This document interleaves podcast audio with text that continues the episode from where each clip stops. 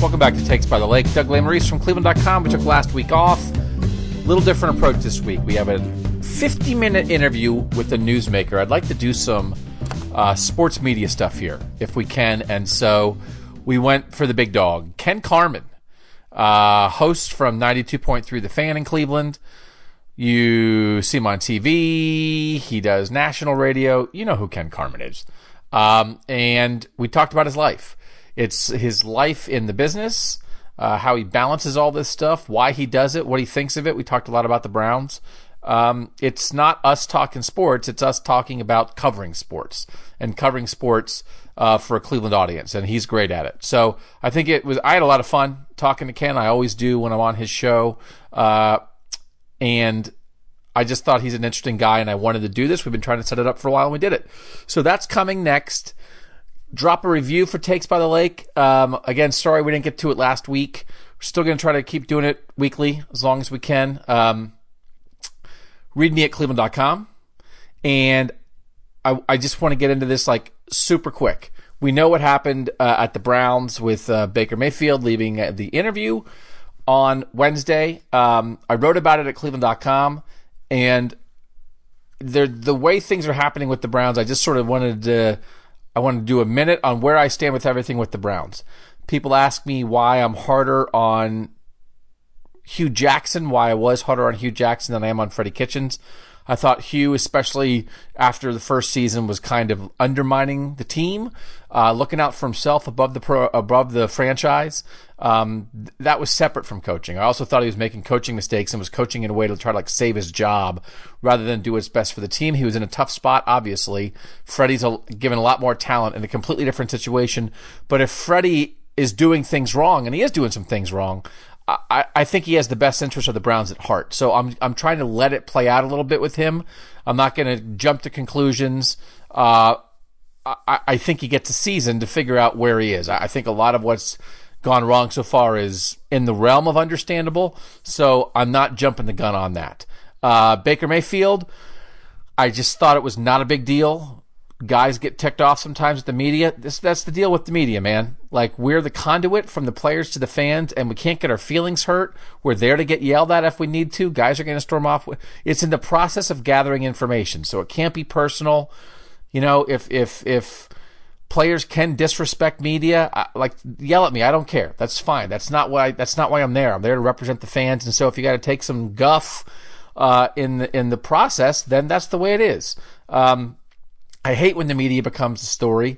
Um, we're we're conduits. We ask questions on your behalf because it's not logistically feasible to put sixty thousand people in the Browns locker room. So it's just one of my least favorite things. And, and I'm not saying that anybody was in the wrong, but we're just in a world where an interaction with a media member becomes a story, and there's just so many other things that matter more. Um, and I think to try to draw conclusions about the the state of the team based on an, an, interaction with the media member is just it's it's a waste of breath. And so that's basically what I wrote, and that's basically all I'm going to say about that. If this does not go well, uh, it's going to come back on John Dorsey. If the Freddie Kitchens thing is a miss, that's going to come back on John Dorsey. But I just I don't think I'm at not I'm not at it's a miss because uh, it's too early. And so this is a big game at Denver. Um, and that's all obvious stuff. I'm just again, I'm I'm not in panic mode um, because I think everybody has the best intentions. Baker Mayfield's not Johnny Manziel because Johnny Manziel was flying to Vegas when he was supposed to be studying his playbook, and Baker is dedicated to this team. He just threw a couple inaccurate passes this year, right? So I don't think anyone should or is questioning the motivation of Freddie Kitchens and Baker Mayfield. Criticize their performance for sure, um, but that's what's different to me about what's happening right now and and maybe where people were criticized more in the past. Let's get to Ken. He's awesome. It's a lot of fun. When he's done, we're done. Always appreciate you guys listening. Ken Carman on Takes by the Lake from Cleveland.com. Welcome back to Takes by the Lake. This is probably going to be the greatest Takes by the Lake ever because we have a live guest and he is super awesome. Ken Carman is here with me. We are in Berea and we are going to talk about the life and times of Ken Carman, Cleveland Sports Media member, Ken Carman. Thank you so much for your time. Are we live? Live? We are on. No, we're not live. Okay, No, I was like, can't. "Whoa, oh, gosh, God, we're no. going live." What would I even go live to? I'm just. It's just going straight into a computer that I'll go screw up the I processing later. you guys over there do your Facebook Not fancy. lives and your whatnots. Yeah, I just want to make sure. No, so you are everything, which is I want to get into that. I want to get into how you do this, why you do this. Oh. And I love process. I'm a big I love the behind the scenes stuff. I hope people like it too. How old are you, Ken Carman? I'm 33. You're 33 and how long have you been in this business? Ah, all to get. Well, gosh, I, if you count college, like 12, 13 years now, altogether. Yeah. And how many different jobs do you have? Currently, Yes. I uh, I do pregame he- uh, uh, with the Browns, uh, but num- my number one and first and foremost priority is the fan and the morning show with, with myself and Anthony Lima from six to ten.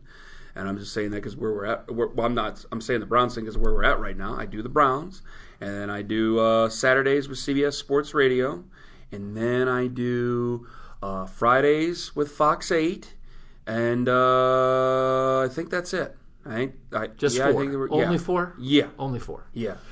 There's a lot there. Yeah. What is this is a very specific question, and then we'll get into all this other stuff. What is your life like, especially in football season? Because um, I try to cover Ohio State and the Browns at the same time. Um, foot, you know, football is when all this stuff matters the most. Of course, you cover everything, but high school football, college football, NFL football, we know that's what it's all about for Cleveland sports fans. How do you do this? How much do you work? What is your day like? How much sleep do you get? Like, I'm very. Sometimes I look at you, and I have one job, and you have four jobs, and I think I'm not sure how that guy does that. Do you sometimes wonder how do I manage to do this? Well, it's different this year. Every year, the last couple years were actually easier because I only had two kids then. I had three. Every time I have a kid, yes. it gets a little bit more difficult because I got to learn how to budget time differently. And so now we have three, so it's it's different about you know when I go home and do everything else. And Lizzie's great with the boys, and she stays home with them, so she's very flexible as I get things figured out. Has to be. Yeah. So uh, usually it, it just depends on the day. Mondays Mondays can be very heavy because I'm trying to get everything done for the rest of the week. But the thing is, when on Saturday when I'm trying to do the CBS show, there's nothing that's really going on that I'm going to bring up next Saturday from that week. So I kind of got to wait later in the week. Like today's Wednesday, so I got a lot of things. Um, thanks to Baker, I got something else I can talk about now on Saturday. So I got a lot of those things that I can get ready for. Usually it starts getting ratcheted up yesterday and today. Uh, you know, I usually have my. I, I'm in a good routine with the morning show. Uh, Lima and I are. Uh, he's very good with give me everything that he wants to talk about, everything off his chest, and and we we do a lot where we don't. We try not to say much to each other other than what we really want to talk about because we don't want to I love that. I always say to the guys, save it for the podcast. We- yeah. Don't say anything interesting to me if it's not being recorded. We will get we will get in arguments. It happened today. We get we we got an argument at five forty seven, and it was over Sashi Brown. It was over Sashi, and because I what did I, I said? Uh, I'm here for that, by the way. yeah. Oh God. Yeah. Yeah. Because I I was I was going back and forth about AJ McCarron with somebody yesterday. And he said, "Yo, you know it's," and I just said, "Let's let's hold off on this. Let's bring it up." And we didn't even get to bring it up today because we had all this other stuff we had to talk about. So we, we've really worked on a good rhythm, and that took time, but we really worked on a good rhythm there. And then Thursday, I try to get a lot of stuff done for the Saturday show because now I have a better idea what I'm going to do, and, they, and uh, my producer Tom does a lot with getting the guests ready and things like that. Friday is an all day all day just grind because I do the show, then I get home, I got to make sure everything's taken care of with you know what I'm going to wear for the rest of the day, and then I got to put together, I got to try to put together as much of the show as possible, and then I go over to Fox 8, I get to Fox 8 about, I try to get there at about five, most of the time it's like 5:30, and then I feel bad because it puts my camera guy behind the eight ball, but I got to get ready for the Saturday show. So we do that. I get done with that all together. We do the show at 11, get done with that at 11:30. I come home. I try to do a couple of things for the show. I usually get to bed around 2:30. Got to wake up at 7. Got to do some more things for the show. Do the show from 10 to 2, and then I got a little bit of time to myself to watch college football for the rest of the day. So used to be Fridays were my day where I had to do all my yard work. Now I got to figure out other days to do it. That's where it's lagging, and I don't like that because you don't want to have a dirty yard. Yeah. Yeah. So there's My just yard is a mess. yeah, there's just long. It's a long day of trying to get ready. So usually it's about during football season. Uh, I don't like to admit it, but I usually it's about four, four and a half hours a night, Yeah. and then uh, the the clock's just always ticking. So it's it's a it's like a campaign almost. It Does that is. make any sense? No, Like- and yeah. Yeah, like yesterday, I uh, we did the show in the morning. I had to take Axel to the dentist. We took Axel. I took Axel to the dentist. Came home, dropped Axel off with with mom. Went back. I had to go to North Royalton High School and talk to the kids. And then I went over to Gerard Cherry's th- thing. He had a great function for uh, I think Our Lady of the Wayside. Yeah. And then I got home uh, last night, worked on some things, went to bed, and woke up this morning, and away we went with a morning show. Didn't didn't you used to do a national show that was late at night? Yeah, that was rough. Because that was there were times you'd be on the air. Mm-hmm. Wouldn't you be on the air till two a.m. and then you were on the air again at six a.m. Yeah, on we- your regular show. it we we would go i would do from 10 p.m to 2 a.m and then i would go home and i would take a shower well no i'd go home and i'd lay down and then i'd have to make sure i wake up and take a shower because you know large people can't go unshowered that's always you know people think you have a slovenly appearance and things like that and you know it's like you, you tend to get right before everybody else you know a thin guy like you you can go a couple days without shower. oh no, I got a lot going on under here. well, I just have you say that, but I'm just yeah, yeah. yeah, Well, it's still you look great. Um, thin guys can go a couple days without showering. Fat guys gotta gotta shower. Like in the summertime, I will shower as up, as up to four times a day. I swear to God, and that's probably a little bit more of an obsessive compulsive thing, but that's me. And then uh, during the winter, you at least got to get it in the morning so you feel okay going in. But I used to uh, do it from two till two a.m. and then I would get in.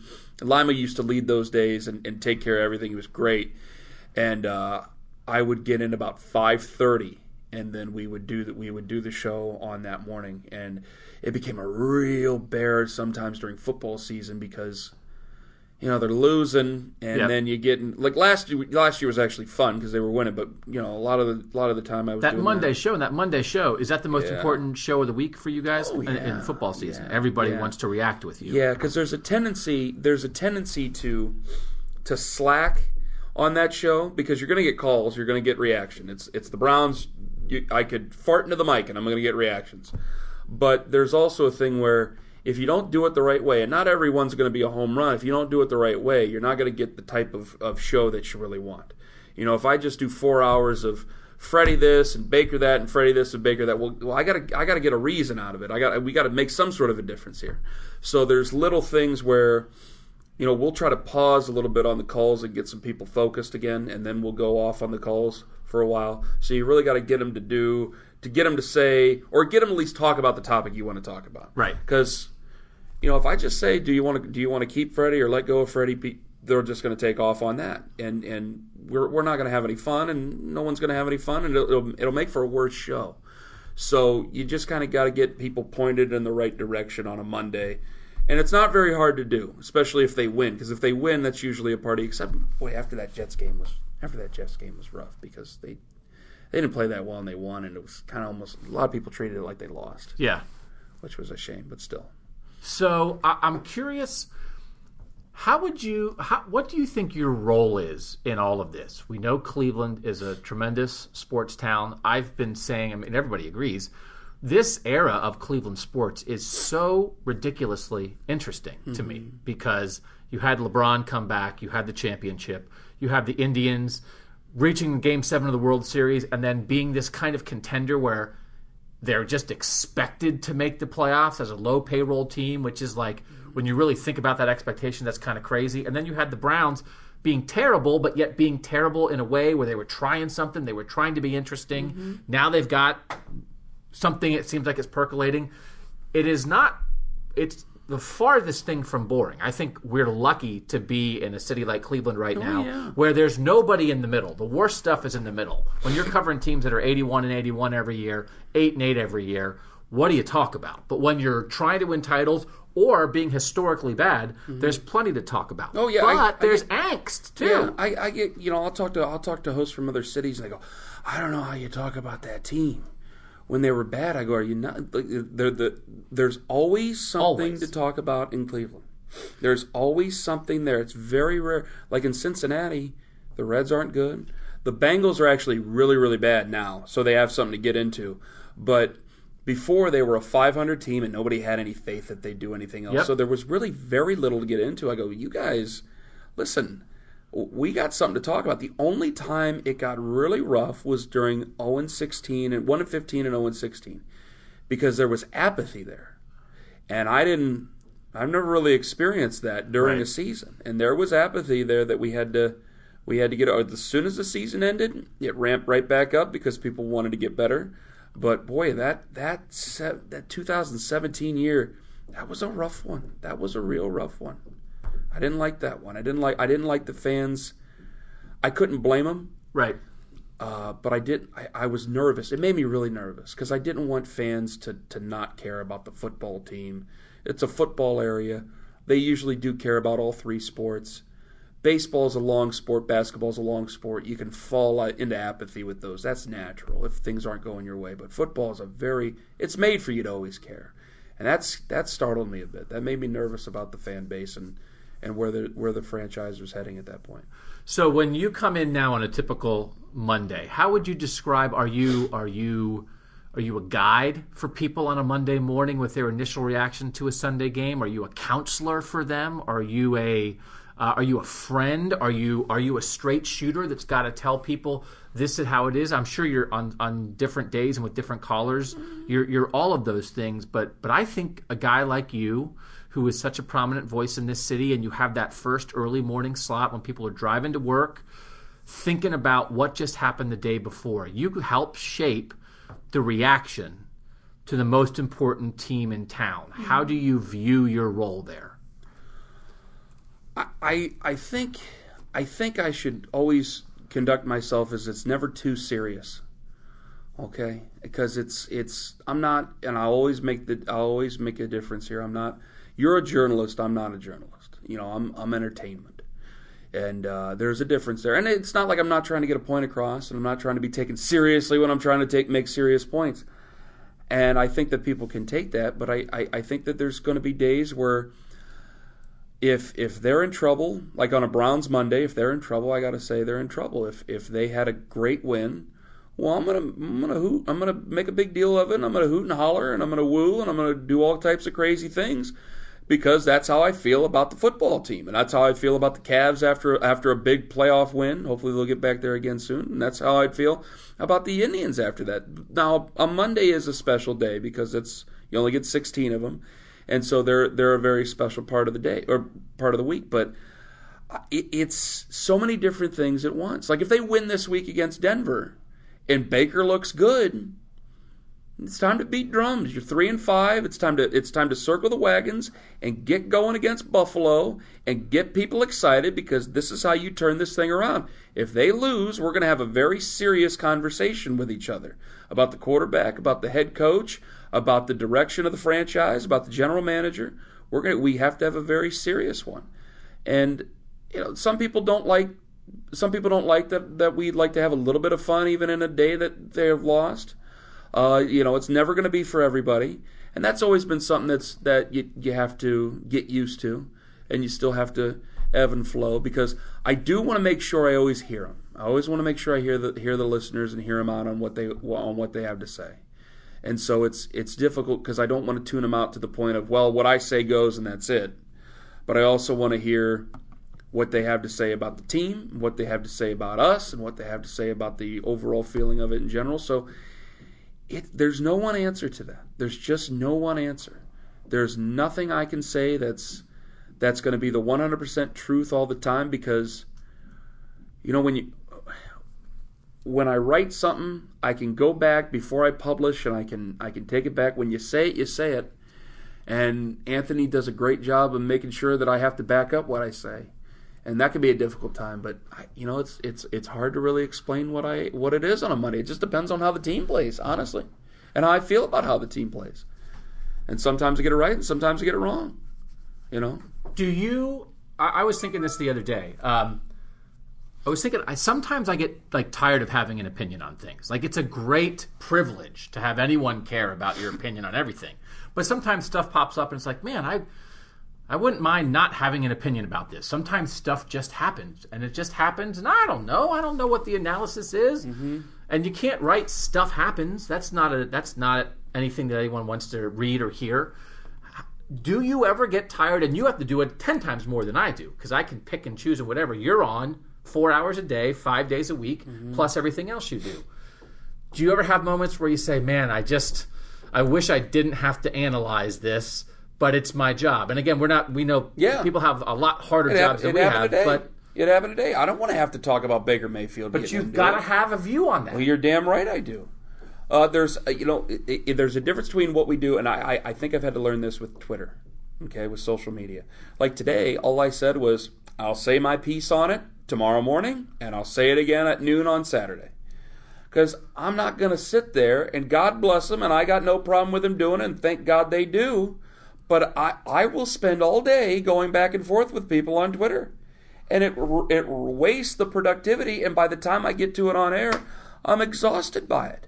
So I don't want to do that. I'll do it on the air, and I'll do it with people, and I'll, and I'll respect their opinions. At least I'll try to. Um, but I, I I use that now. I used to have an opinion on everything on social media, politics, news, sports, the whole thing, and it's like, man, it's just taking up the whole day. It's taking up the whole day, and I can't do it. So when it's things like this that I know people have to hear the inflection in my voice, where I'm coming from, uh, because it's it's much different than the written word. I just say oh, we'll talk about it tomorrow morning at 6 a.m. or at 7:40 or something like that, and we start something else, and and away we go. But I don't get it uh, when it comes to sports. I don't I don't get tired of having an opinion on things. There's things that I'm I'm I'm comfortable with, and there's things I'm not comfortable with. But there's I, I've grown accustomed to enjoying confrontation and enjoying awkward things and having to live in that space. You know, and and sometimes that's a bit of a burden because it'll make people switch off. Yeah. people don't. Sometimes people don't like awkward, and they don't like that when things get awkward. But uh, I've just learned to be comfortable with it over the last couple of years. But I, I, I, I know its place. The place for the opinion is on is on the fan, and the place for promotion, the place for fun, is uh, is on social media. You know, I, I there's there's times where yeah, I, I, I give a serious opinion on social media, but the, most of the time I try to. Hey, this is coming up, and, and I, here's a link, and I really think you ought to listen because I, I want you to get this part here. So, you know, it's it's kind of trying to find that balance there. Have you in your career said things that you didn't actually think because you were trying to have a discussion and make it interesting? when I first started. Uh, when I first started in uh, when I first started in Akron, I felt it was a way to get on air, and I would say things that I I was a third wheel on a show, and I don't want to mention any names because they're they're good guys, and and they they're still good guys, but they were like, you know, you're our you're you're going to be the mean guy because we'd get a couple calls here and there. It was a you know it was a low frequency station, and uh, I would we'd get calls. I treat callers like crap. I mean, I was like 21, and callers would call in, and I'd, I'd demean them and I'd I'd insult them, and it was all to try to get some type of reaction. I did that for like two two and a half weeks. I'm like, man, this is just not fun. Yeah. I'm not. I'm. I'm not. I can. Any guy, any person can be a jerk. I can be a jerk if I really want to. It's just. Not, I swear to God, it's not my nature. I don't like being mean. I like to have a good time. I like it when people around me have a good time. I don't like it when people are too deathly serious about everything. And I could not do that. And that was two and a half weeks of just ripping things up and down. And I just I couldn't do it. That's the only time where I didn't believe what I said. Now, there's times where I've lied to myself. There are times where I've done that, where I, especially when I first started, because I, I, I thought I was like, this is going to be the turnaround. This is like speaking about the Browns. This is going to be the turnaround. This one's going to be the Tom Heckert's going to get this thing go. I, when Mike Holmgren came to Cleveland, I said, this is it. This is his. This is his legacy project. This is what gets him into the Hall of Fame. I convinced myself of that. I convinced myself in the moves. I convinced myself in the hiring with when he brought in Pat Shurmur. I convinced myself of the whole thing. Now I've lied to myself because my emotions will get in the way of my head.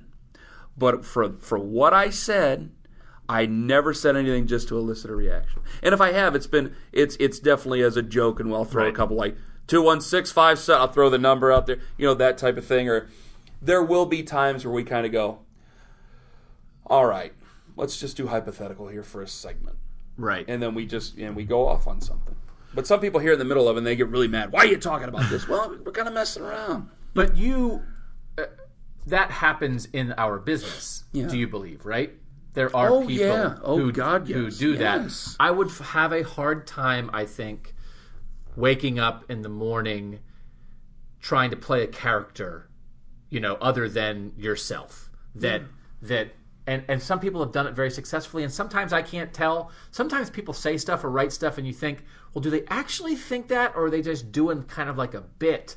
And um, I guess I'm sure people maybe think that with you sometimes, or maybe think it with me. But I guess like the answer would be like, it's I, why would I write anything other than what I think? That's the why would you say anything else? that's the separation I think I've had to make. There's there's plenty of people they listen for years, and I don't want people. This is the main mistake I think people do, is when they listen, they listen or they they'll, they say they listen because we agree. I'm not always. I love Anthony. Anthony's my co-host and one of my very good friends, and and people don't believe me when I say this sometimes. We say horrific things at each other. Like really, I, I he says bad things about my mother, and I say bad things about his family and his sister. And the reason why I say it to him is because I like him. Yeah. And I've never, I've never, I can't recall, I've carried anything off air with him. Maybe once. I'm, I'm, I'm not sure. It's had to have happened, but we, we don't remember.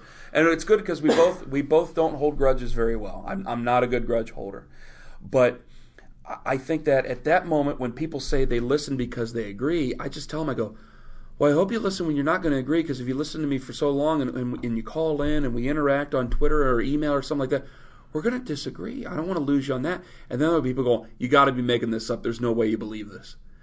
And it's because they can't believe that we're saying, I, I, and it's, it's hard to, it's been a fun thing over the last, especially few years because there's more people listening and it's been it, it's been fun and it's also been something I've had to adjust to because you are you are in their space. They mm-hmm. don't know that thousands of people are listening every 15 minutes. They don't know that. They're in their car and I, and Anthony and I are talking to them. Okay?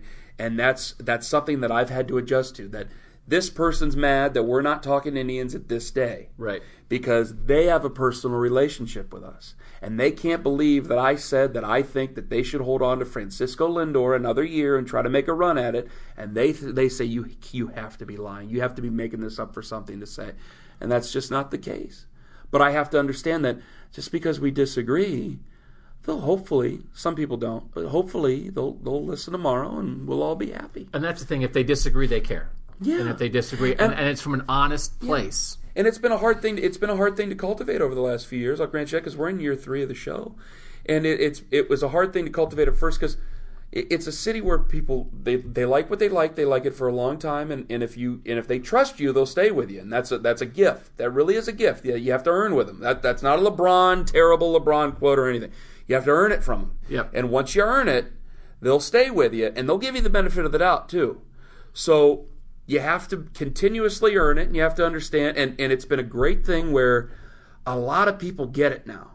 Like it's just this isn't this isn't see i'm not we're not curing cancer here. We're not doing anything i'm not talking about your taxes and i'm not talking about you know what you're doing in your bedroom. This is sports talk and even though I might believe this at some time, I have no problem saying I'm wrong, and Anthony doesn't either. And I hope that I, I've hoped that people have found that refreshing. And uh, I, I'm here kind of to, to have some some fun with you. And I think a lot of people have gotten that over. Not everybody, but I think a lot of people have gotten that over the last few years. I do think it can, believe it or not, especially when people care about a team so much and that team has not won. I think it can easily drift into not very fun. And one in thirty-one, it's hard to make that fun mm-hmm. for anybody. Mm-hmm. But sometimes I do think we can be, we meaning media in general, can be so critical about, oh, what a terrible trade. Oh, this guy played terrible. that you can lose sight sometimes of the fact that it all it's all come from a place of entertainment mm-hmm. and you know sometimes it's not people don't go to a movie and say like well how was the movie? Well it was like well that actor mm-hmm. the third actor on the screen he screwed that up and did you see what the director did in the in the 15th minute? That was ridiculous. And it's like we do that sometimes. It's like well did you like the movie? Did you have fun at the game? That's so why I, I- you've got to make it fun. That's why I tell you, i- if they win against Denver, because they and and, and I have to think times where I don't play for them, but I got to say what I would say if I played for them, if I coached them. I don't coach them, I don't play for them. I have no bearing in what they'll do on Sunday. But if if they win on Sunday, and I know it's Brandon Allen and all that stuff, damn it, I'm going to come in on Monday. I'm going to go. This is your opportunity now, where you have reset yourself a bit. You're three and five, and you can either go on and do some great things, or you're going to go to the turds. And you got to get yourself figured out. But I'm going to whoop it up and try to get it going because this is their chance. And I feel a lot of fans hopefully will do the same thing. I can't just sit there if they win a game, which I think we're learning that wins are just such a precious thing. We have to try to enjoy every single one, unless we're the Patriots. And we found out we're not the Patriots. so, so like when it, when it came down, I, I'll take it back to the Jets game. We beat the Jets. The Browns beat the Jets. See, I, I fell into it as well. That's what I love about it because I, I don't have. That's why I'll never call myself a journalist because I slip into we and I don't care if anybody has a problem with that. So they beat the Jets, and they sloppily beat the Jets, and the next day it's just not good enough for people, and it just felt. I go, man, this is just this isn't fun. I don't know why this isn't. And I got mad. I got mad at callers. I got mad at, at people tweeting. I got mad at, at what they were saying because I know they wanted they they thought this was going to be Ohio State football, right and it's not. And there is one little thing to being two and five, is that, and I hope the players have got this now. But there is something that will make you humble as a fan base.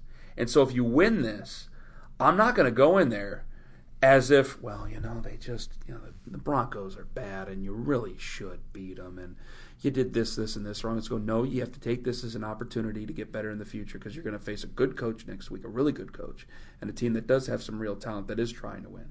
So you have to use this as an example and try to have some fun with this damn thing because that's what the whole sports supposed to be about. And last year we were unlocking fridges for winning one game against the Jets the same week of the season. We're unlocking fridges and going nuts, and now all of a sudden it's just not good enough, and we're ripping PC parts away. I think I hope we've learned just how precious wins are because I think the team tried to skip a step, and I think fans tried to as well, myself included. Me too. Where it wasn't, it just it wasn't good enough. And it's like, no, you're going to have to struggle a bit before you actually get going in the right direction. I, and I hope that they have the backbone to do that as well, talking about the players, because they need it. This week's going to be a critical week for them. Critical week. I, I do think um, I'm sorry for sniffling. I, I, the air and everything, it's getting me, and I hope that I'll just take it out. I'll get my editor. Can the editor take out the? I always joke because uh, I'm the editor. No, Yeah. Um, leave it in. I've done worse. There has been worse done on this podcast. Believe that than sniffling. my God. The the idea of how do you, what, did you have a record prediction for them this year? I said make- nine and seven in the playoffs. Okay, I said nine and seven. I said twelve and four. Yeah, you I did. wanted to ask you about this. Oh, I remember asking you about that on my show. so I said twelve and four for the Browns and nine and three for Ohio State, which Yeah. is a, cr- I said nine and three. I thought like they lose a couple close games to some good teams. You have a first year coach and a first year quarterback. Nobody wins all the time. Ah, you sometimes you have like good losses. You know, I, I wrote a whole column about get ready for some good losses because the only time Ohio State ever lose, they get blown out and people go nuts. Sometimes you play well and lose. That never happens to them. Mm-hmm, mm-hmm. Like I've been doing this for 15 years with Ohio State. I can count on one hand the times where they've played well and lost. Where you say, well, you know what, the other team just had more talent. Stuff happens. Like they've lost sometimes, but all, everyone's always mad when they lose. So it's very. I makes me want to write a story about that now. But what do you do? I haven't been having a hard time with it. And You're out there, Yeah. But I've been thinking about the idea of I'm never, I'm never going to make predictions anymore because. I don't really know. What do I know? I mean, I try to know. It's what I do for my job, but I feel like I write interesting stories. I ask Oh, good questions. I have interesting analysis, oh. and people just say you're the idiot who said Ohio State was going to be nine and three, and Oh. the Browns are going to be twelve and four. So what do I do when I'm so wrong, Ken? That's what do the- we do? That's the difference because you're a journalist, okay? So you're supposed to, you are supposed to the only thing you're supposed to hope for is a good game and a good story and all that other stuff. That's you know that's the big J thing of you. Yeah. I don't. And I'll tell you something. There is nothing better when I'm right and they've done well. Like when I'm telling you right now, I want. Well, I made a prediction the year they won the when they won the finals, the NBA finals. They, I said they'd be they'd win 57 games and they'd win in seven games against Golden State. Did you have that And as your sure pinned tweet as- for a look while? at my Twitter. That's what it is. And damn it, that might be on my headstone someday. There is mm. nothing better, nothing better at all that you were right about something good happening, and there's nothing worse than being right when something bad happens. But what about That's being wrong? worst. Isn't being wrong No, worse? being wrong, being wrong, being if if if you are and and again, you have to invite them in because if I sit there and I dem- I deny being wrong, I, I can deny being wrong because I think it's going to work out in the end. These things have, it's a sliding scale. But if I know I'm wrong and I sit there and I try to find different things of it, if I'm having fun, that's one thing about it. But if I'm just never going to even look at when I'm wrong or anything like that, that's just that that takes away the fun.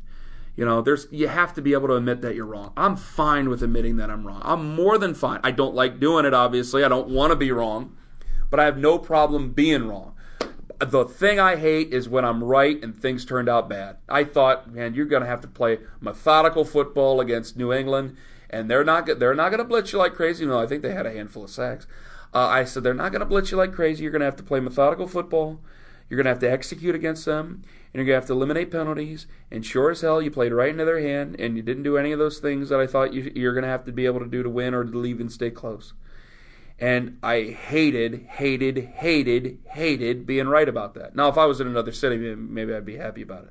But because it has a direct effect on me and a direct effect on my happiness, because I want the teams to win, and has a direct effect on my on, on our listeners' happiness because I want I want fans to be happy. It's a better atmosphere.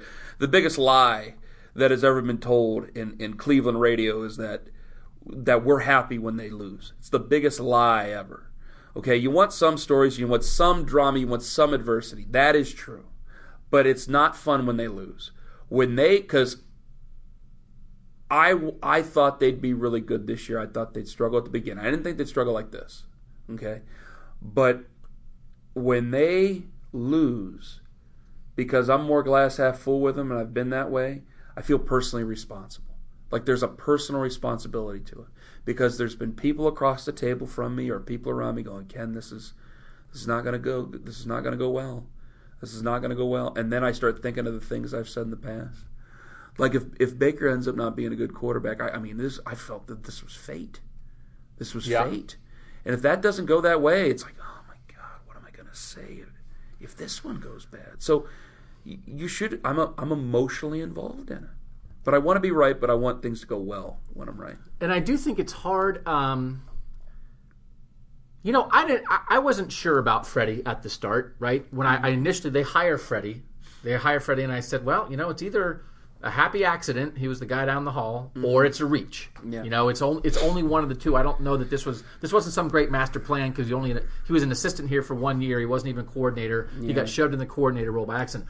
But then you know, I went and I did this series on Freddie, and I got to see his background, and I got to get a view of like how I think he operates and what he thinks, and I thought, you know what? I think this might work. I think this guy might have it. And then so all of a sudden, now it's like your your opinion gets wrapped up in what's happening because now I feel like if like you said with Baker, I thought Baker was the right pick. I didn't want Josh Allen. I wanted I wanted Baker or Sam Darnold. But if you're wrong, you feel like you led people astray. Yeah. Right? You feel like, oh, man, Oh, I'm sorry I got you hyped up about the wrong guy. But also at some point, whoever it is, I think you have to give him a chance because at some point to be the guy every time there's a coach hired, every time there's a draft pick to say, well, that's not going to work. Well, that's not going to work. None of us know. Yeah. None of us know. You can't be blind and assume everything's gonna work. But I, I think it's it's also not quite right to just be like the naysayer dude of like, well, they screwed this up again. So I don't know. It's like I, I think I lean toward giving people a chance, but then sometimes it feels like, man, if it if it doesn't work out, now I've done you wrong. Well, it's- I and think- I'm sorry about that. I think it's important, at least if you're in the city. Now, if if we were, if like okay, if I'm on, if I weren't, if I were from somewhere else and I was saying I could I could victory lap all I want, it doesn't matter. I think it's it's important to not victory lap when you're right about things not going well. Yeah. All right, because I, I, you know, I said I'm, I'll never forget one Friday morning. It's a Friday morning, and uh, we said something about you know if, something about if, if something happens with Freddie. What did we say? We said something of the turn. Oh, because the odds came out about Freddie getting fired, Oh, right. and this is before the season. And it was like, well, if Freddie goes, say something uh, happens, goes eight and eight, seven and nine, he's not getting fired. It just wouldn't be that great of a season. And line goes, well, six and ten, and then it just becomes, you guys are talking about Freddie getting fired. Hell, we haven't even started the season. How could you be so negative? What are you doing? I mean, getting cussed out, straight cussed out. And here we are, seven games into this thing, and people are calling me up. I can't. I don't even want to take calls sometimes. Yep. Because I know what they're going to say, and I don't want to hear it, and I don't think anybody else wants to hear it, and they want to vet. And I'm not going to sit there and go, "Well, I told you so," because I don't want that to happen to the guy. I and that's always something I'll stand by. I can't even. I'll never call for guys to get fired. I didn't do it with Acta. I didn't do it with Byron Scott. They're tough Hue. jobs. Hue. I didn't do it with Hue. I did not do it with him. I And think we- I did it. I think I did it with. well, that's fine, but because that's one of the things. Like, hey, you know, we we didn't always, we don't see eye to eye, we don't get along, and I still would not. I it's still a job where people go, well, you know, you got more money than God. Yeah, but you know what goes on your Wikipedia page when you're all said and done? You're going you're known as a loser, and it, it's an egotistical thing. And it's a and it's a history thing. It's a it's a it, there is vanity and there are those things. There's there's hubris in there. I hate to say it, but it's true. And so it's got to be more than just well, you know, I got I, I got canned by this team, but you know, I got a great house on the lake. yeah. It's not about it's not about winning the lottery. It's about actually winning. And I, I, I it would kill me. It would just kill me to get one of these jobs and to not be good at it and get canned doing it. Even though plenty of them do now. So I don't like calling for their jobs because if people were calling for my job, I'd feel sick to my stomach. yeah. So I don't like doing that. Even even with guys I don't get along with, I won't do it. I, and I certainly and I like Freddie, and I won't do it with do it with him. It's it's a, it's a lesson I learned early in my career. I actually had a I actually wrote a thing as a very young baseball writer in Philadelphia um, when Terry Francona was a manager of the Phillies. Really? I I wrote that he should be fired. Oh wow! kind of flippantly as a 26 year old baseball writer. Um, and I went into the the clubhouse the next day, and I had I had said something about like, uh, in case you don't know it, Terry Francona wears number seven. You never see it because he wears a pullover over his uniform all the time. But you should probably know that number because he might not be wearing it much longer. He should be fired or whatever. So I walk in, and then Francona is like, uh, "Doug, I'm going to put my pullover on now. Is it okay with you if I wear this now?"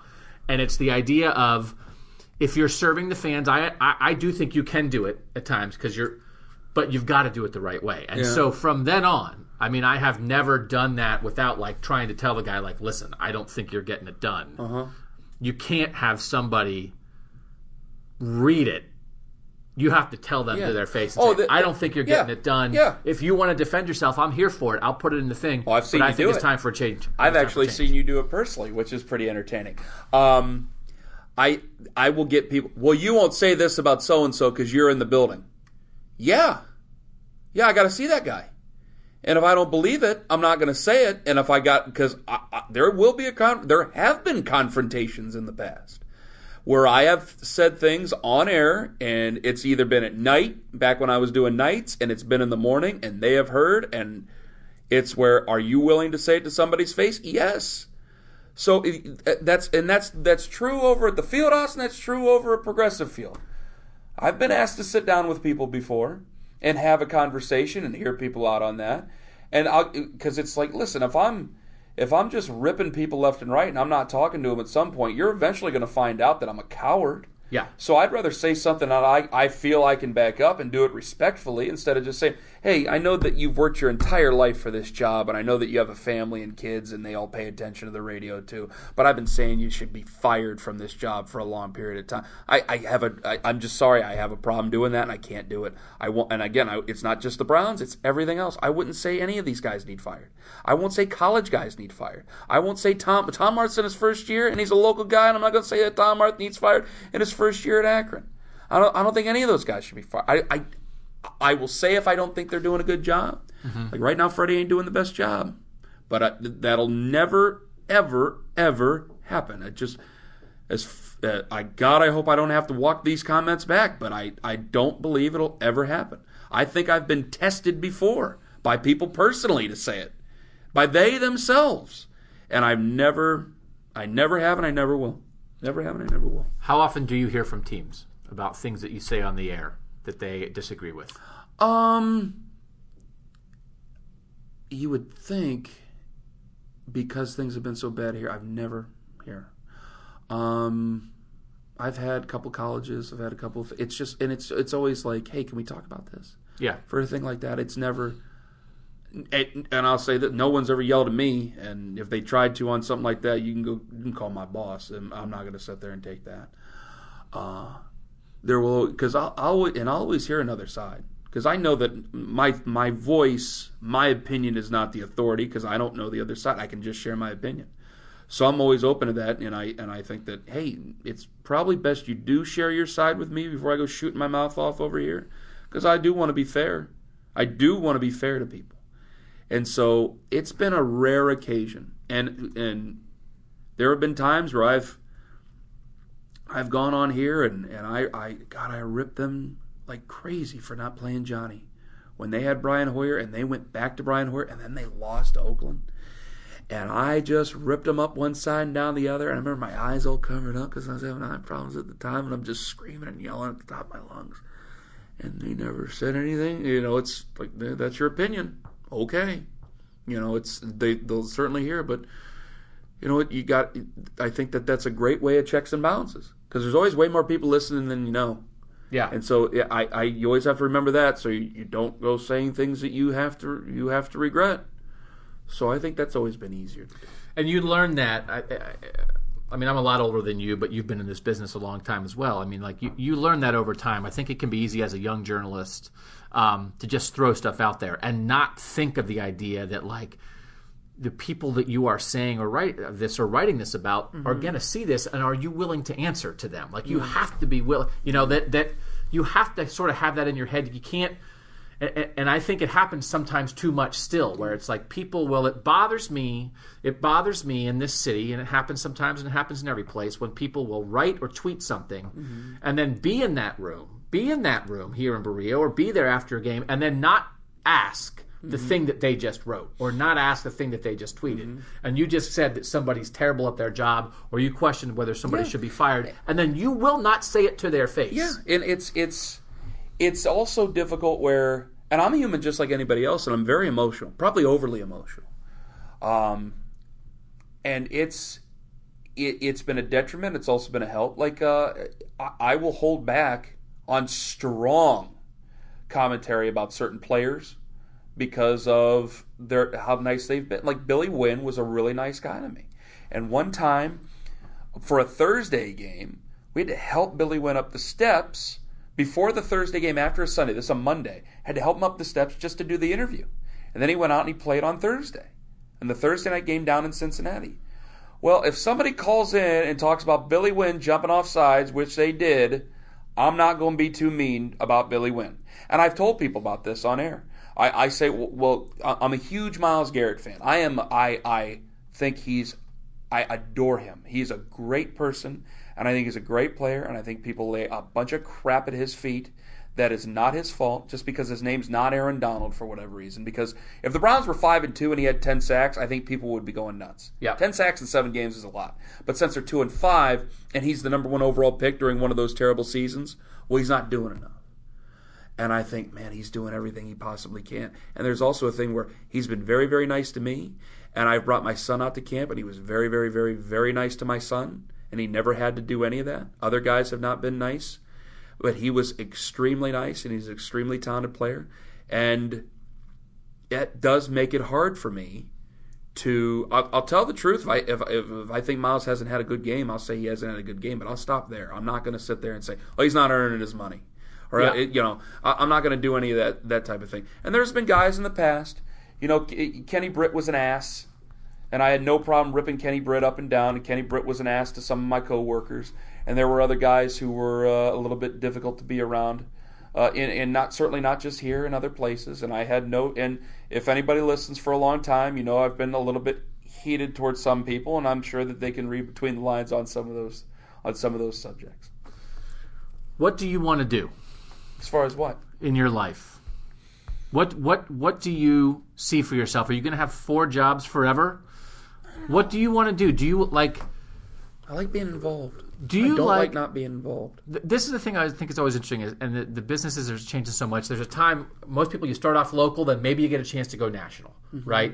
Um, sometimes though, like the local jobs are more secure than the national jobs because if you mm-hmm. go national sometimes and somebody doesn't like what you're doing and you're out the door, or the mm-hmm. big national company decides to go and change a direction, local sports coverage is as secure of a job in journalism or talk radio or TV or whatever, I think, as there is in the business. Mm-hmm. Because local sports is what people care about the most, and you have to be there and you have to be invested, and there are certain outlets that can do it. Yeah. A guy like you who is as talented as you are, Oh hell. what do you want to do? Do you want to be the voice of Cleveland for your whole life? Do you want to be Colin Cowherd? What do you want to do? I don't think I have that type of face. Um, They just. he kind of said that soft. He said, I don't have the type of face. I'm sorry. I You're very lovable. You're very lovable. well, yeah, but well, thank you. Um, I've thought about this a lot, and I've been talked to about this type of thing a lot. Uh, I, I think that I, I, I think that this is a, a wonderful place, and I think I would like to be here for you know if if I, if I got to do this thirty years here, and I was actually still good at it in 30 which anybody who if I if I'm here for 30 30 more years that means I'll be here 40 years and there's going to be people who are going to go man he he sucked 20 years ago and I can't believe he's still doing it 20 years later. Cuz they'll just get tired of hearing your voice after a while I understand that. But um I think that to what you basically said encapsulated I think that this is where this, is where it's still the most successful place. I think I would have to have one tremendous offer to ever leave, but I also know that this is a this is a place where people will bear with you if uh, things don't always go or they don't always agree, like I said before, and I think that they they always do a great job of of just being with you and, and you becoming part of the fabric. And I think that it's a special market where sports is great here, and I don't think that that can be discounted. And if and if you leave, it, it's not guaranteed that your place is just going to be warm. Another person's going to come in and they're going to have a job, and and they're going to have people who listen to them. There's gonna, they're going to have people who are fans of them. And I'm just going to come back and, and take take a spot back because I went somewhere else and I failed.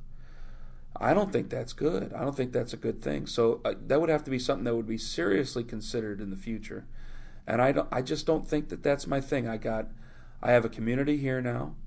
Uh, I I like going to certain places i- i- here. I, I like knowing some of the people that I've got to know over time. I like seeing people. You know, it's it's a uh, it's a big small community, and with sports, it makes it that much better. And I just don't. I just don't see myself really going anywhere else. And that's and you can say, well, that's lip service or whatever, just because we're on a podcast. I really don't. Um, you know, I got especially I got kids now. Yep, that changes everything. Yeah, that does. And it was it was tough to it was, it was tough to move from the west side to the east side. And it, it, street, I don't know if you consider Streetsboro the east side. It might be southeast side. You know, it's Portage County, but it's right there in that upper corner. Yeah. And so it was hard to do that. And the only reason I the re, the only reason I love North Ridgeville, the only reason I did that was because we were closer to Liz's family, and her parents. You know, they, they my my dad comes up a lot, but they they watch the boys a lot, and so we did want to be closer. And I'm thinking, well, if we're gonna move, we can move now because he's in preschool now. Yeah. So, but that even that was a tough decision because I felt I got to go to the high school football games in North Ridgeville, and I got to talk to the teachers, and I I like to go to the drive-through that was up the road. They, it's, it's a shame they had a fire. Um, I like to go to the drive-through up the road. I like my neighbors. I had retired neighbors who kept an eye, and sometimes, yeah, like, you don't want them watching you too close over there, but they always kept an eye on everything. Yep. And I had a neighbor who was a, a neighbor who was a Vietnam vet, so I knew that there, nothing crazy was ever going to happen in the cul-de-sac. It was tough to leave, and so now we're we're I'm I'm in a smaller town, and and they're nice people, and I don't think I want to leave an area with so many nice people to go where? Because uh, if I go somewhere else, and honestly, it's such a good sports town. Where else would I go? Well, the Where- thing, the I'm not going to go to Pittsburgh. I'm not going to go to Cincinnati. I wouldn't do that. I, I'd do something else here if I if, if honestly if that's what it came down to. Because what would you do if if say they do, say they go we'll we'll offer you double you come to Pittsburgh. Am I really going to do that? Because you know what, it, it can't all be about that. Because if I just end up with people in Pittsburgh, they're going to know what I've said about them in Cleveland. right. And it, it's the same thing what I just said about coaches. Someday I'm going to die, and the only thing that I have left are the memories of what I say here, and whether or not I was a decent guy or whether or not I was a piece of crap. And hopefully they'll remember for the first thing. There will be some people always think you're a piece of crap at the end, but uh, hopefully they'll remember the first thing. At least I said what I what I thought. I respected people. That's the only thing you really have left. So I think that that's a very important thing that you have to think about. I'll let you go with this one because I think we could sit here and talk for We'll five hours if you I want don't to. care. We got time. What was it like when you felt like you made it? When you you you were at smaller stations, then you had an overnight show, right? Then you get morning drive. Oh, you're Is gonna hate the- this answer. You're gonna hate this answer. You're gonna hate the answer. You're gonna say I, You- I don't oh, feel like I've made it yet. Exactly. Oh, okay. If I Then- if I think that good. Were you an Doug, athlete? Doug, You're an athlete? Doug, Doug, if I think that, I swear to God, because I, I I think about it and and it, I'm telling you, if I think like that, I'm gonna lose them. I'm talking to people who feel that they haven't made it. I've made And I it. have to- I gotta say, Oh, I've made it. Hell, I'm almost sitting said another pretty, word, baby. I almost Woo! said another word. If I sit there and I act like I'm obviously I'm in a better situation than where I was ten years ago, and I'm in a much better situation than where I got. Hey, I got laid off from another job three weeks before we got we got married. Before Lizzie and I got married, I worked for, I worked four jobs all part time before we got married. So yeah, there, I'm in a much better situation now than I was 10 years ago. We've been married eight years, but where I was 10 years ago, where I was even right before we got married. Well, the reason I'm in a much better situation ain't because of me, it's because the people liked what I was doing. And if I sit there and I go, well, I've made it and I really don't have to concern myself with your opinion, well, I'm going to find myself out of my ass pretty soon. So I can't do anything like that, and I can't say anything like that, and I can't act like that, and I don't and I I really really hope there's there's always going to be times where I'm just going to look at that and go that guy's an idiot and hang up and then I'll feel terrible about it terrible about it later and I really think I should feel terrible about it later I really do. Because if I always if if I if, if I'm always like that then I don't think I'll lose my soul and I don't think I'll lose my heart and I don't ever want to do that. There's plenty of things though that I have to I have to balance in life. Because I I I have Dick Schaap talked about he he collected friends, he collected people, and I I really like people. I really like being around people, and uh, what I do is a is a people business. It's a people occupation, but I also have my family now, and I have my little boys, and I and I have to balance because my dad was a really good dad, but my dad disliked his job for a long Oh time. Oh yeah. So Yep. so it's it's very easy to throw yourself into your children when you really don't like your job. Well, I really like my job, and I have to I have to find a balance over these next fifteen years of making sure that they understand they understand that I love them and I love my job and I have to be able to find a way to balance because I you know I said they understand. I really have to understand what's important to them not important to me what's not about me but what's about them. There's a lot of learning that I still have to do here over a very long period of time before before it's all over. And eh, boy if I feel like I've made it now at, at 33 I hate to see where I'm going to be at 53 that's going to be a scary thing that'll be an ugly thing I will say, as a, as a father of older children, uh, my girls are almost 16 and 12.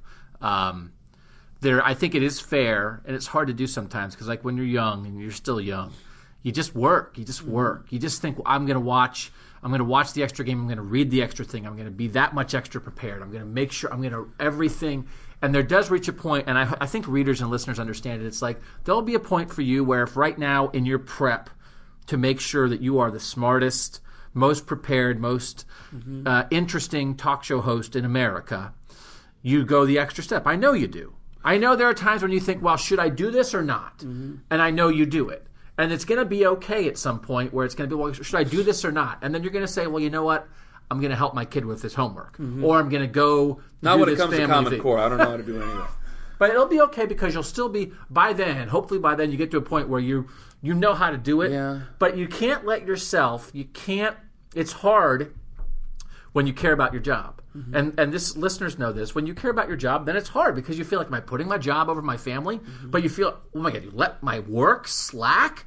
And especially in a job like you have a sh- your name's on a show, you're gonna let your show slide. Mm-hmm. Well, yeah, but you'll find the balance. But it's okay to let your family say, okay, I'm going to be 5% less prepared for my show today, but you know what? I'm still going to kick butt because I'm really d- good at this. You have to let yourself well, do that. Plus, I have to make Lima work a little bit harder sometimes. Yes, but no, that's fair. I, it's it's.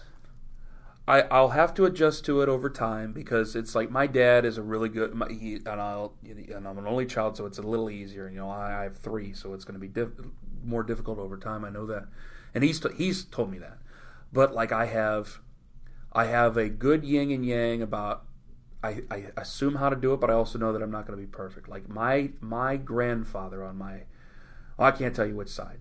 I have a grandfather who was a great guy and he worked in a factory and then he worked he worked in a, he worked in the foundry and then he worked for a school district as a janitor just because he wouldn't get laid off okay? And he was a great guy and he was great to my dad and he was great to all his sons and he was great to everybody. And when he died i absolutely loved him. And i have another grandfather who i'm ashamed of who i couldn't stand when he was alive. And to be honest with you and on your podcast i was happy when he was dead.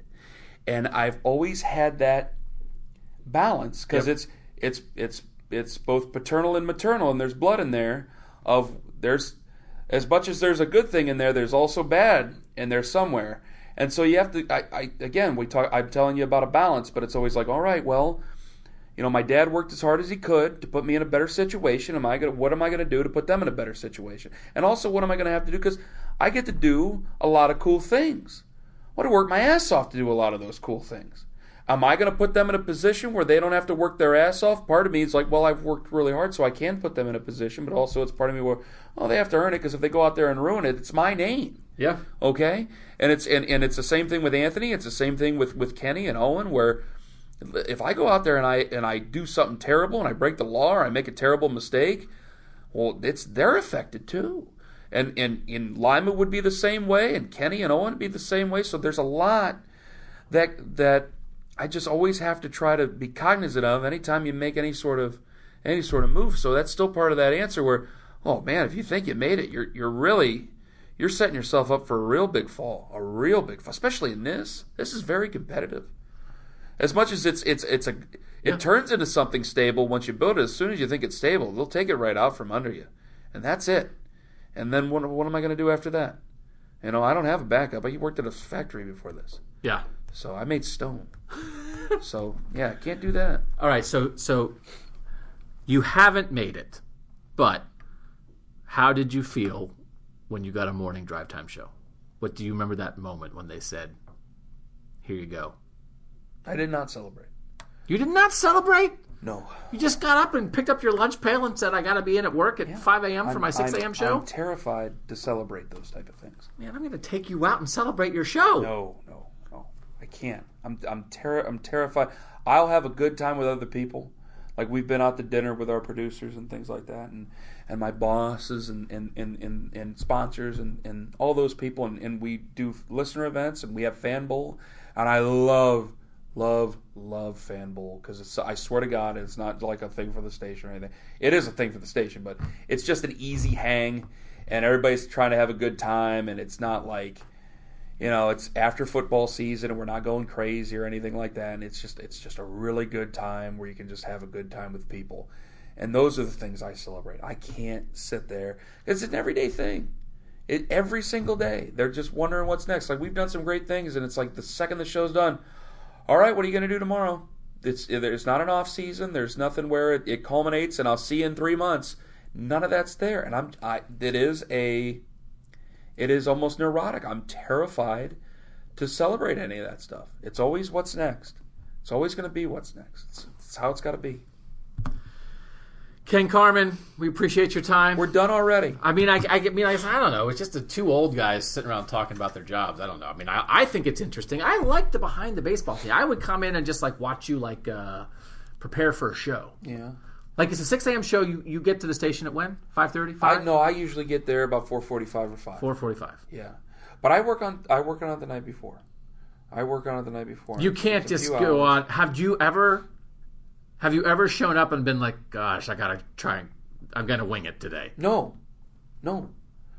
There's always something in there. There's always because you're never not doing. s- You, you have a conversation. What were we talking about the other day? My friend uh, had a uh, her husband's coworker. She had to go to a calling hours, and it's me. It's guy Cookie Pie. We call Helper. It's her. It's a guy named Brian, and it's another like three other people talking. And I said, like, you go to a calling hours. I've been to a calling hours before, and you don't know what to say to them. Yeah. up there because there's the person you're there to support for the calling hours, but then you always have these other people in the family. Well, they don't know you, and then they'll go, "Thanks for coming." And I have apps accidentally at times going, "Hey, thanks for having."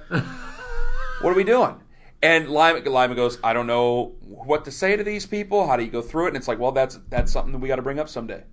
Like one day there was there was dog fights in a park, and Lima has an opinion on that. Well, because we'll, I'll keep the news on. I shouldn't give everything away like this, but I'll keep the news on or something like that during the show because I don't want sports on during the show. I get enough sports from the internet. I get enough sports on from the listeners Yeah. and from the callers. I don't need sports because I, I want to find other things that I want to get in there. That if, if I miss, like if I come in there and it's and there's eight inches of snow and kids are getting called off of school, and I'm not talking about kids being called off of school at some point in there, I have failed because it can't just all be sports. It can't all. It, it has to be a lot of sports, but I have to tell people that, hey man, 71 is a mess, and you might want to give yourself a little bit of extra time this morning. Or like kid, God, the one day he brought up stay-at-home moms, and he said stay-at-home moms want more sleep because they wanted to move back school. Holy oh, jeez! Oh. And I disagreed with him, and there were, I was shocked, Doug. One that he said it. Two that that many people agreed. I had women calling in going, "You should see these stay-at-home moms. They decide everything," and we're going, "Oh my god!" And this this I, this one nice lady, she calls up and she goes, "Ken, your wife's a stay-at-home mom," and I go, "Yeah," and she goes oh, you better watch out. She, I said, why? She goes, the other moms. I, she goes, is she? Ever, I go, Liz hasn't made up her mind. She goes, the other moms are gonna hate her guts. And there were people going, this lady's right. This lady's right. Kids standing up. I mean, he's he's champions posing the whole time. I'm going, this is ridiculous. And this is the middle of a Brown season that isn't going that well. Yeah. So if you miss those things, that's why it's like I can't just sit there and go, okay, from six to seven today, we're going to talk. I'm going to think about things of the show. It's it's all everything is an experience. Everything has to be an experience that could possibly be brought on air, which sucks because every now and then you let some things on air that some people don't really want on air, but yeah, you learn. Ken Carman, Thank you. big fan of the work. Thank you. you. for your time. We Yeah. appreciate you joining us here on Takes by the Lake. I'm going to be honest. I'm going to be honest. You know what I'm hoping happens here? what? My numbers have not been great. You you are, lying? here. I'm. Li- I'm not lying. This podcast has not been doing very well lately. It was doing well last year, and then I didn't do it for like the off season. You gotta it do it. hasn't. But I do. I have two podcasts. The other one I do 52 weeks a year. This one I let go, and it came Why? back. I can't. Well, I can't do. I can't do two different podcasts and write stories all year. The Ohio State one is every is two hours a week, 52 weeks a year Wow. is two hours every Wednesday. This one, I stopped like in February, and then I started it back up in August, and nobody's listening anymore. Okay. You are here. You're here to save this podcast. So I'm hoping Okay. the power of the Ken Carman name and You voice should have asked and me persona. way more Personal? nasty, crazy, personal questions. I'm not saying I'd ask answer them, but Yeah. uh, you should ask me. You radio guys, you Yeah. got you got stories. I got plenty of them. All right, we'll do a part two. oh hell, this is how I get roped into the. I'm kidding. I'm kidding. Ken, we appreciate your time. Thank you. Uh, good luck with everything. Yeah. And uh, thanks for joining us. Thank you for letting me come on and talk about myself for an hour. That's my favorite subject. Isn't it great? I mean, it's like you. Why would anyone? I mean, when you're in a job like ours, yeah. there's if you didn't like talking about yourself, Oh, you wouldn't be there's- doing yeah, this yeah, stuff. So, You're right. Ken Carman, you're the best. You're better. Thank you, friend.